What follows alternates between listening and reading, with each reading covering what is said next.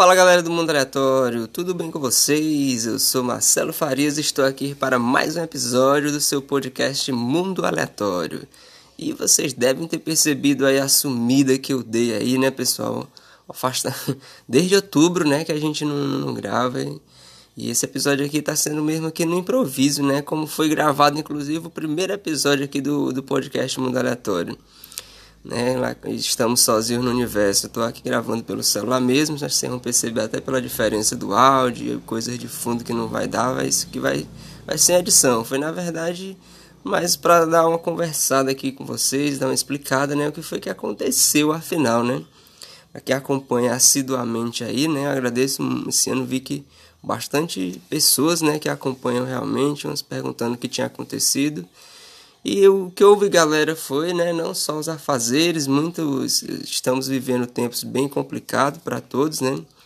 E a, além de tudo, a, a, o que aconteceu aí no final desse ano, o que aconteceu foi que eu fiquei sem notebook, né? E aí esse notebook é uma peça essencial, né? Além dos microfones, o restante do material para poder gravar. E vocês viram que preço de notebook, né, tá aí um negócio complicado aí. Você tá vendo, tô deu uma subida, deu uma alta gigantesca nesses aparelhos eletrônicos. E infelizmente não podia ter aquisição, né? Ainda nem sei quando, quando vai rolar. Então estou gravando esse aqui mais para dar o retorno, para explicar o porquê, né? Que demorou esse episódio e, e não sei, mas dentro em breve estou trabalhando aí para que com mais rápido possível possa, né? Estar aí com um notebook novo, já que esse realmente não vai dar mais e aí a gente voltar ao normal quinzenalmente com os nossos episódios, tá bom?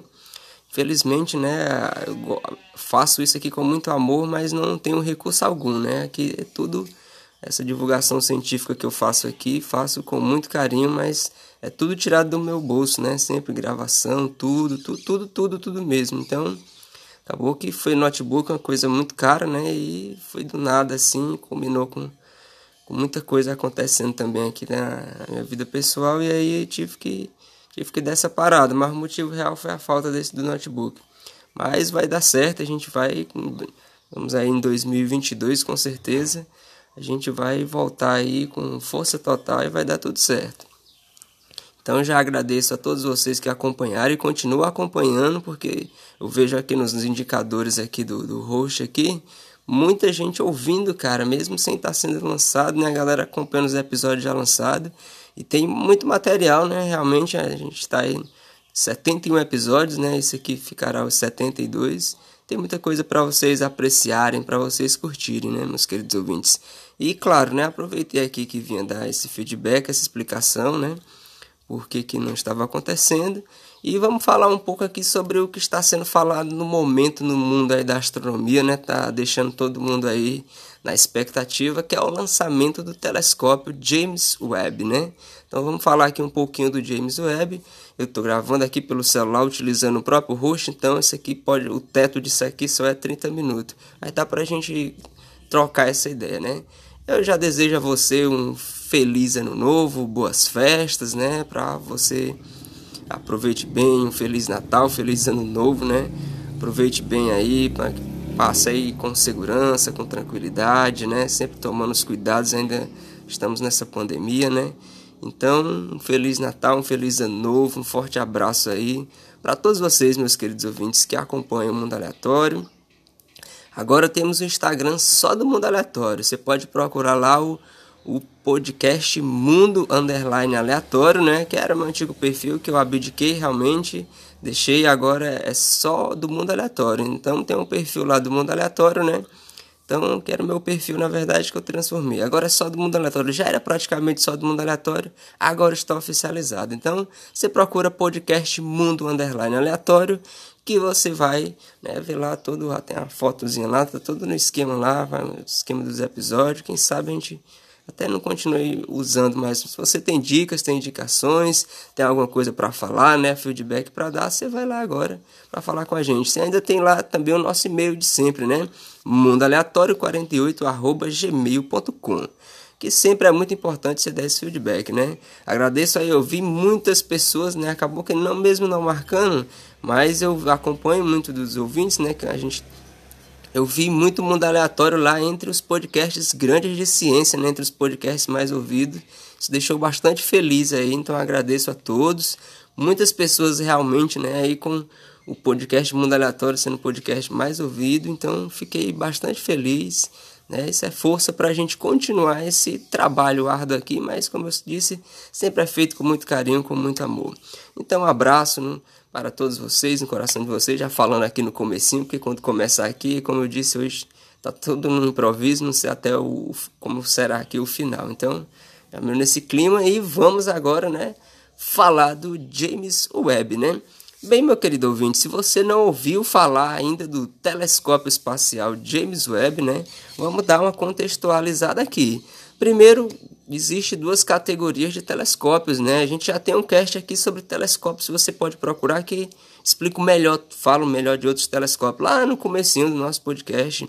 Não lembro agora o número, mas você tem lá telescópios, você tem um episódio sobre telescópios que eu falo muito bem. Mas Basicamente, meu querido ouvinte, né? A gente vai. Galileu foi o grande precursor, foi o cara a pegar uma luneta, que era um objeto que era usado inclusive como, como vamos dizer assim, como um objeto, podemos dizer como uma arma de guerra, porque normalmente a galera pega, era uma lunetazinha que você olhava para você estava na costa para ver se tinha navios inimigos se aproximando, né? Quando tava ali uma, uma, tem uma guerra entre entre duas cidades, por exemplo, né? Nem faz sentido falar em países que ainda não sentia, né? Duas, duas cidades, vamos lá, naquela região da Grécia, é muito comum elas entrando em conflito. E Galileu teve a ideia de pegar isso, né, e colocar isso para o céu. Podemos dizer que foi aí a, a era, surgiu a era do, das observações espaciais. Mas aí, meu querido, você sabe, veio toda uma, uma história, uma sofisticação, a gente caindo hoje, a gente tem dois tipos de telescópio, né? De falar a nível científico. Você tem os telescópios que ficam em terra, né? E você, uns grandes exemplos, grande tem os rádios telescópios, né? Eu não vou entrar nessa definição, até por questão de tempo, mas a gente tem os telescópios que ficam em terra. Só que os telescópios que ficam em terra, eles têm um grande problema, né? Que qual é esse problema? Você tem toda a atmosfera da Terra que é bastante espessa. Então é basicamente você tentar olhar, imagina você tentando olhar, pra, querendo enxergar alguma coisa que está muito longe, de repente você vê ali, vamos dizer que tem uma neblina, né? Aquele dia você vai dirigindo na estrada ou você acorda de manhã mesmo, tá aquele dia aquela neblina, você olha, opa, acho que tem alguma coisa ali. Isso é muito cara de filme de terror, né? Assim, o cara passa ali naquela noite escura e ainda tá assim uma neblina, ou às vezes no dia mesmo você olha para aquela floresta ali, aquele clima de inverno frio, e aí você vê aquela neblina. Então imagina que a atmosfera da Terra faz exatamente isso, ela funciona como essa neblina, né? Então você está na Terra, você olha para um, vamos dizer, você olha para uma estrela e aí a luz que vem dessa estrela, né? Então quando ela tem que passar pela atmosfera da Terra. E aí quando ela passa pela atmosfera da Terra, ela dificulta a visão dessa estrela. Então, pensando nisso, foi que se criou uma categoria de telescópio que são os telescópios espaciais. A galera pensou, então como é que a gente vence essa barreira, né? E aí a galera, vamos botar um telescópio no espaço. Então a gente põe um telescópio no espaço, lá no espaço mesmo, para um telescópio que fique orbitando a Terra. E a gente tem vários telescópios, né? Em, o mais famoso de todos eles, sem dúvida, foi o telescópio espacial Hubble, lançado na década de 90, né? 94, salvo engano, foi quando ele entrou mesmo em operação. Então, o telescópio, o Hubble, né, ele fica bem pertinho aqui da Terra, salvo, salvo engano, né, são, ele fica no que a gente chama de órbita baixa, que está ali coladinho na Terra, bem pertinho da Terra mesmo. Então, orbita a Terra muito próximo dela, mas saiu da atmosfera, né? Essa é uma das grandes vantagens do Hubble, saiu da atmosfera, então está no espaço. E aí, muitas dessas imagens belíssimas que você vê, não só no site da NASA, mas em sites que divulgam imagens de essas imagens de nebulosa, imagens de, né, de estrelas, né? Então, muitas dessas imagens foram feitas pelo Hubble. Então, existe essas duas categorias de telescópios, os telescópios que ficam na Terra e os telescópios que ficam no espaço. Claro que é altamente custoso né, você colocar um telescópio no espaço, por isso a maior, a maior parte dos telescópios eles estão aqui na Terra, né, eles ficam aqui na Terra. Né? E, muito, e, e aí teve o Hubble, teve o Spitzer, né? Observatório Planck, né? Alguns forças, muitos trabalhos foram feitos para se colocar telescópios espaciais, para colocar telescópios no espaço. E aí é aí nessa categoria que a gente chega no James Webb. Por quê? Porque o Hubble, que foi sem dúvida o telescópio que mais se teve produção científica, ou seja, que mais fez descobertas, né? Que mais teve trabalho, teve muita produção, ainda está em operação, mas está velhinho, está quase parando. Esse ano mesmo ele entrou em modo de segurança, acho que umas duas vezes, que ele já está né, no limite. E sem falar na tecnologia, né, ele foi lançado na década de 90, mas não foi construído na década de 90, já projeto que já vinha de, da década de 80, né, ou se eu não me engano, 70, quando ele começou a ser planejado. Então os equipamentos precisavam ser atualizados, porque sabe que a, te a tecnologia, principalmente nessa área, né, tecnologia, vamos dizer, de a tecnologia de câmeras, né, de, a tecnologia mudou muito, né, a gente tem, tem coisa muito mais sofisticada. E é aí que a gente já entra na, na grande classificação e na grande diferença, né? Porque o telescópio espacial, o, o Hubble, né? Ele enxerga, vamos dizer assim, ele consegue enxergar no visível, que é a mesma faixa de frequência que a gente enxerga. Porque, na verdade, a gente entra até aqui numa discussão interessante, meu querido ouvinte, que é luz, né? O que é que afinal, o que é que é, como é que a gente enxerga, o que é que é a luz, né? A, a, o que a gente vai chamar de luz visível, que a gente está comumente chamado de luz, é simplesmente é, é, é radiação eletromagnética, sabe? É radiação. Quando fala em radiação, todo mundo fica com medo logo porque pensa em raios gamas, pensa em raio X, mas é, a luz visível é um tipo dessa radiação também, sabe? Então, o, que acontece é que o que a gente vai chamar, que a gente chama de luz, né, ou para ser mais específico, luz visível, a gente chamar tudo de luz, se a gente chamar só de luz, aí vai ter a luz visível, que é aquela que a gente enxerga, vai cair naquelas famosas cores bem comuns, que é as cores do arco-íris, vai lá do vermelho até o violeta. Então, antes do vermelho, né, a gente não enxerga, que é o que a gente chama de infravermelho, e depois do violeta, a gente também não enxerga, que é o que a gente chama de ultravioleta, que é os famosos raios ultravioleta, e vem do sol, você tem que tomar cuidado, né, porque faz mal para a saúde, assim como toda radiação que está fora desse espectro visível, né, aí você vai descendo ultravioleta, aí você tem radiação gama, né, você tem microondas, e você tem os infravermelhos, mas vamos nos concentrar principalmente no infravermelho, que é esse que vem antes do vermelho, que a gente não enxerga. Por que, que a gente fica nele, né? nessa parte que a gente não enxerga? Porque assim, e qual se tem muita importância, né, esse infravermelho? Eu vou dar um exemplo aqui porque vai ficar bom da gente entender. Se tu pegar, não faça essa experiência, mas se você pegar uma barra de ferro, isso é, é até intuitivo. Você pega uma barra de ferro, você põe ela para esquentar, para até ter visto imagens desse tipo, a barra de ferro vai ficar muito quente. Porém, você não vai ver que ela está quente. Por isso que se você encostar, tocar nela, pô, você toma, opa, tá queimando. Imagina aquela gradezinha do fogão, por exemplo, ou do forno ali, né?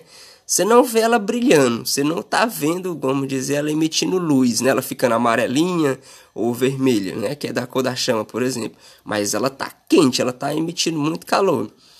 Se você conseguisse enxergar no infravermelho, você ia ver aquela barra, vamos pegar essa barra de ferro que está, uma barra de ferro preta, né? Vamos dizer assim, você tá escuro. Você não está vendo nada.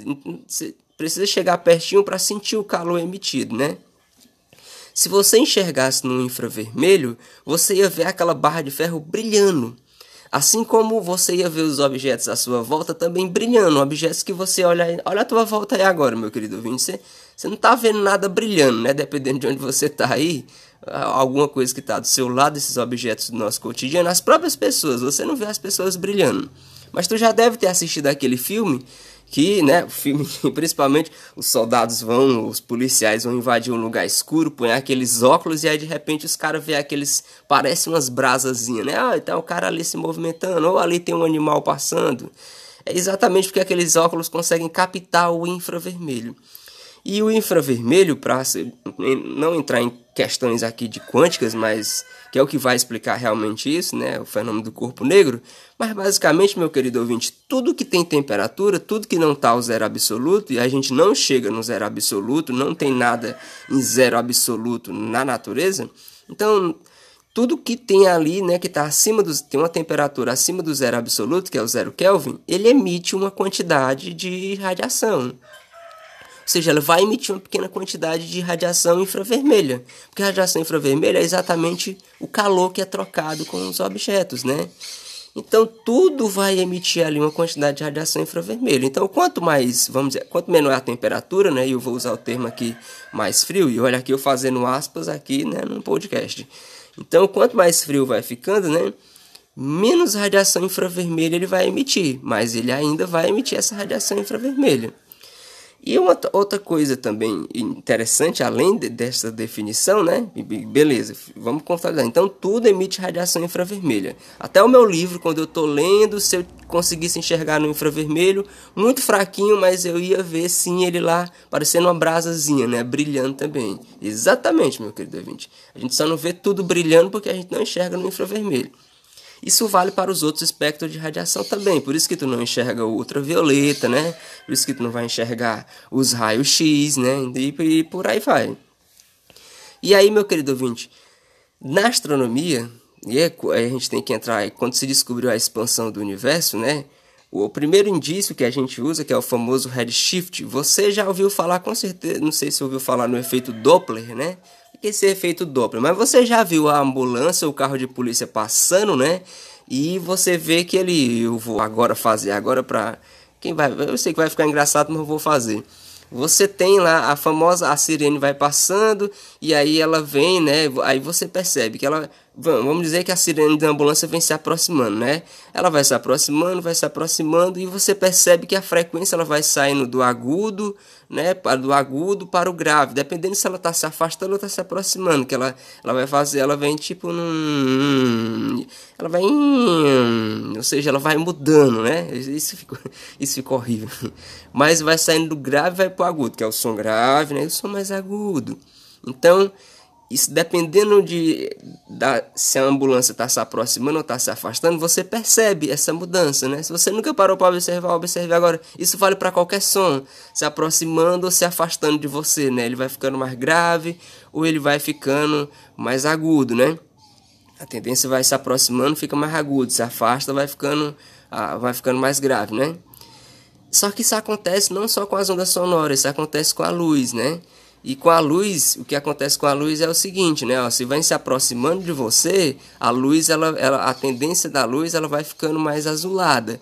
Quanto mais distante vai ficando, a luz vai ficando mais avermelhada. Você lembra que eu falei que depois do vermelho vem o infravermelho? Então, imagina, por exemplo, sabe que o universo está em expansão, né? Então, os objetos eles estão se afastando cada vez mais um dos outros. Então, quando tu enxerga uma galáxia vermelha, é porque essa galáxia ela está se afastando de você. Uma galáxia azul é porque ela está se aproximando. Então, quando tu enxerga uma galáxia muito, muito no vermelho, é porque essa galáxia está se afastando. Mas se ela se afastar tanto, você não vai ver mais, porque depois do vermelho, quem é que vem depois do vermelho na nossa escalazinha? É o infravermelho, e a gente não enxerga no infravermelho. Já pegando o telescópio Hubble, o telescópio Hubble enxergou galáxias muito, muito distantes, sabe? Estrelas, né? Galáxia, consequentemente, estrelas muito distantes. Só que foi no limite que ficou tão distante que deu para ver só no infravermelho. E o Hubble até enxerga no infravermelho, mas é um infravermelho muito fraquinho, que a gente chama de infravermelho próximo se se afastar demais, ficar né, assim, muito pouca intensidade, é, vamos dizer, o infravermelho, que é o infravermelho mais distante, muito, muito afastado, aí o Hubble não enxerga. Então você já é esperto, meu querido ouvinte, já está pensando, hum, então James Webb, esse telescópio aqui custou, o orçamento aí vai sair em torno de 11 bilhões de dólares, né? Então o James Webb ele vai enxergar exatamente o que, aonde o Hubble não enxerga. O, James Webb praticamente vai enxergar nessa faixa todinha do infravermelho e esse infravermelho distante. O que, é que vai acontecer? Né? Qual a consequência disso? Né? Uma das principais, vou dizer, objetos de estudo e vantagens do James Webb, o James Webb vai cair muito em cima disso. Lá depois do Big Bang, a gente tem cast falando do Big Bang também, meu querido ouvinte. Lá depois do Big Bang, logo quando teve ali, né, que se começou a expansão, você teve um, ali uma, um período que é, que é chamado. Vamos, eu já explico melhor até né, em, algum, em vários casts desses, mas vamos dizer, começou a, a, a expansão. E cara, você, vamos pegar logo aquela fase em que você só tinha aquela sopa de quarks. Depois esses quarks foram se juntando para formar os prótons, nêutrons, né? Aí você tem os leptons, tem os elétrons. Só que levou um tempo até se formar os primeiros átomos, né?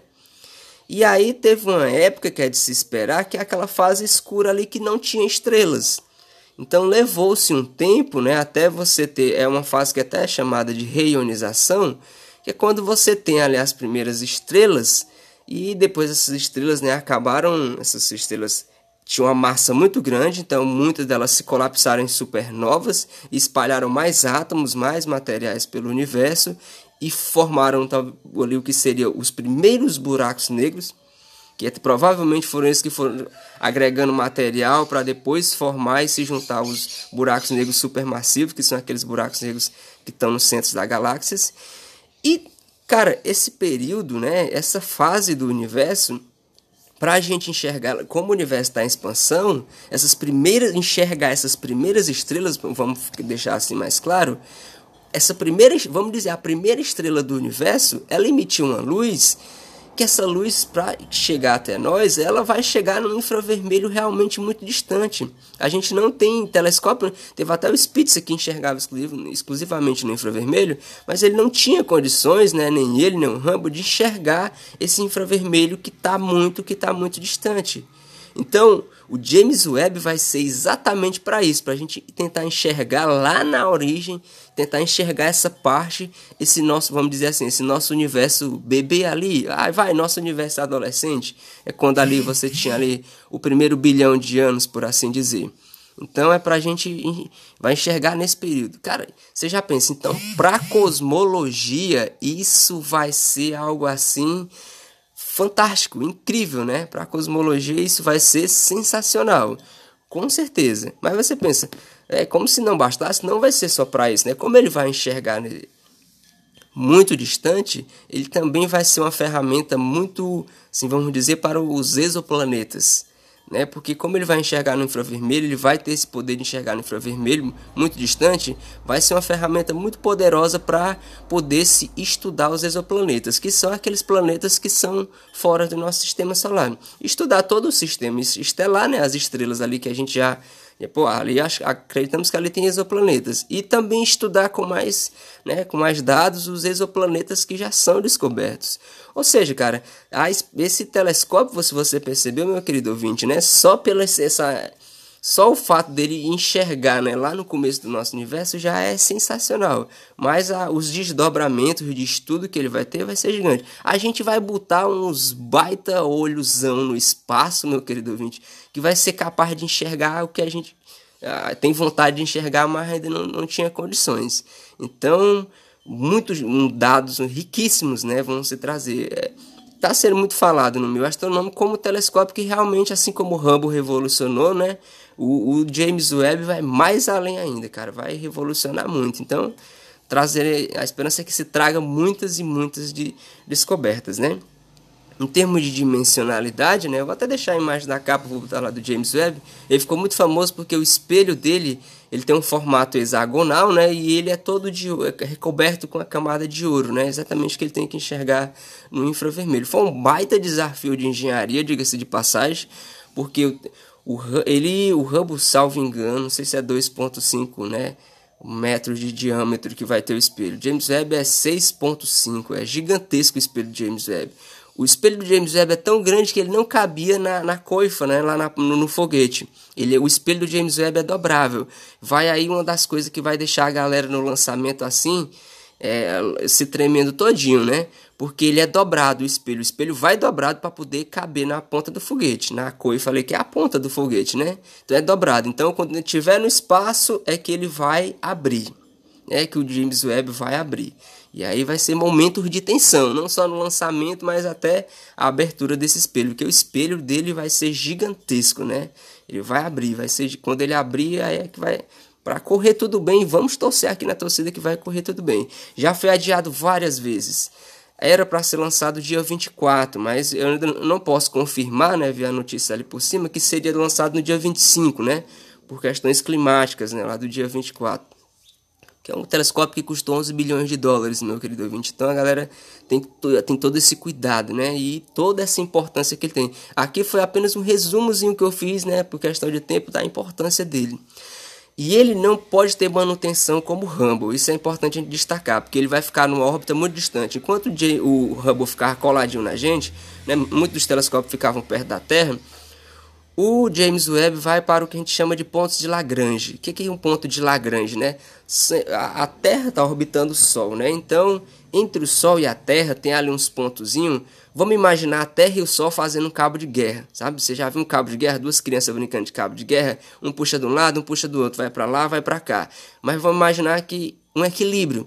Nesse cabo de guerra entre a Terra e o Sol, né, a Terra puxa, o Sol também puxa. Então, se tu bota uma coisa entre o Sol e a Terra, então o Sol puxa, a Terra puxa. Mas tem um ponto ali, né, uns pontos, na verdade, em que ele fica paradinho, ele fica em equilíbrio. Ou seja, ó, olha como é lindo isso, né? o Sol e a Terra, né, faz, vão fazer uma força ali no James Webb que vai deixar ele bem paradinho. Então tem um ponto ali, pontos, né, específicos que você bota o objeto, que esse objeto fica ali paradinho porque a Terra e o Sol equilibram eles. Faz esse cabo de guerra e deixa ele equilibrado, né? Dá essa estabilidade. Então ele vai, por que colocar num ponto de Lagrange? Por que deixar tão distante, né? E assim de abandonar qualquer chance de fazer manutenção. Se der errado, já era, não tem como fazer manutenção, porque ele vai estar muito longe. Pela vantagem dele estar mais distante do Sol, mais distante da Terra, e assim ele pode observar melhor ainda o universo. Então James Webb ele foi pensado no mínimo detalhe para você ter assim um aproveitamento máximo dele em questão dele conseguir observar. Mas aí vai ficar nesse ponto de Lagrange e tem outros pontos, né? Esses pontos são interessantes e úteis e, e, e, úteis, né? Exatamente por causa dessa questão. Magnífico, né? Aí você já percebe o quanto, quanto de ciência tem que estar sendo feita, né? Para se fazer mais ciência ainda, né? E trazer mais descobertas. Então, é, é, é gente, né? Que gosta de astronomia, que, né? Que astronomia e ciência de um modo geral, né, vai ser um, um, final de ano aí, um Natal bastante empolgante. Se ele for lançado mesmo dia 25, vamos torcer para que realmente ele seja lançado dia 25, não aconteça mais nada, né? Então eu queria trazer esse insight, né? Você pode até ter ouvido falar, né? Tá, tá sendo muito falado aí no, no meio astronômico, infelizmente na grande mídia talvez só se fale no dia, infelizmente, né? Mas estamos todos aí cruzando os dedos e torcendo, né? Para que o James Webb seja lançado, né, e que possa vir aí no decorrer dos anos muitas e muitas descobertas, muito do nosso universo ser desvendado. Claro, você pode estar pensando, enxergando o começo do universo, então vai servir para a gente estudar matéria escura? Sim, porque a gente vai estudar muito como as galáxias evoluíram, como as galáxias surg, né, é, tiver, surgiram e tiveram sua evolução. Estudar a evolução de galáxia é tá diretamente ligado à matéria escura, a energia escura, né, como é que é como se deu essa expansão do universo, entender a expansão do universo é a mesma coisa que a gente fala, vamos entender o comportamento da energia escura, né? Que são as maiores perguntas em aberto, não só dentro da astronomia, mas dentro da ciência. Então tem muita coisa para ser feita, muita coisa para ser descoberta. E eu vou ficando por aqui por questões de gravação, só tenho esse tempo disponível, né? Eu pretendo ainda, quem sabe, né, fazer se demorar muitos meses, não sei como vou, quando adquirir o notebook, mas vou tentar ver falando nessa qualidade aqui. Até deu feedback aí, meu querido ouvinte. Você que ouviu até o finalzinho, diga aí. Não, continua gravando nesse estilo aí até conseguir esse notebook pra gente não ficar sem episódio, né? Pode dar esse feedback aí pra mim, pra mim poder ficar antenado também se você curtiu. Se não, você pode dizer, não, espera adquirir para ficar naquela qualidade massa que já tava mesmo.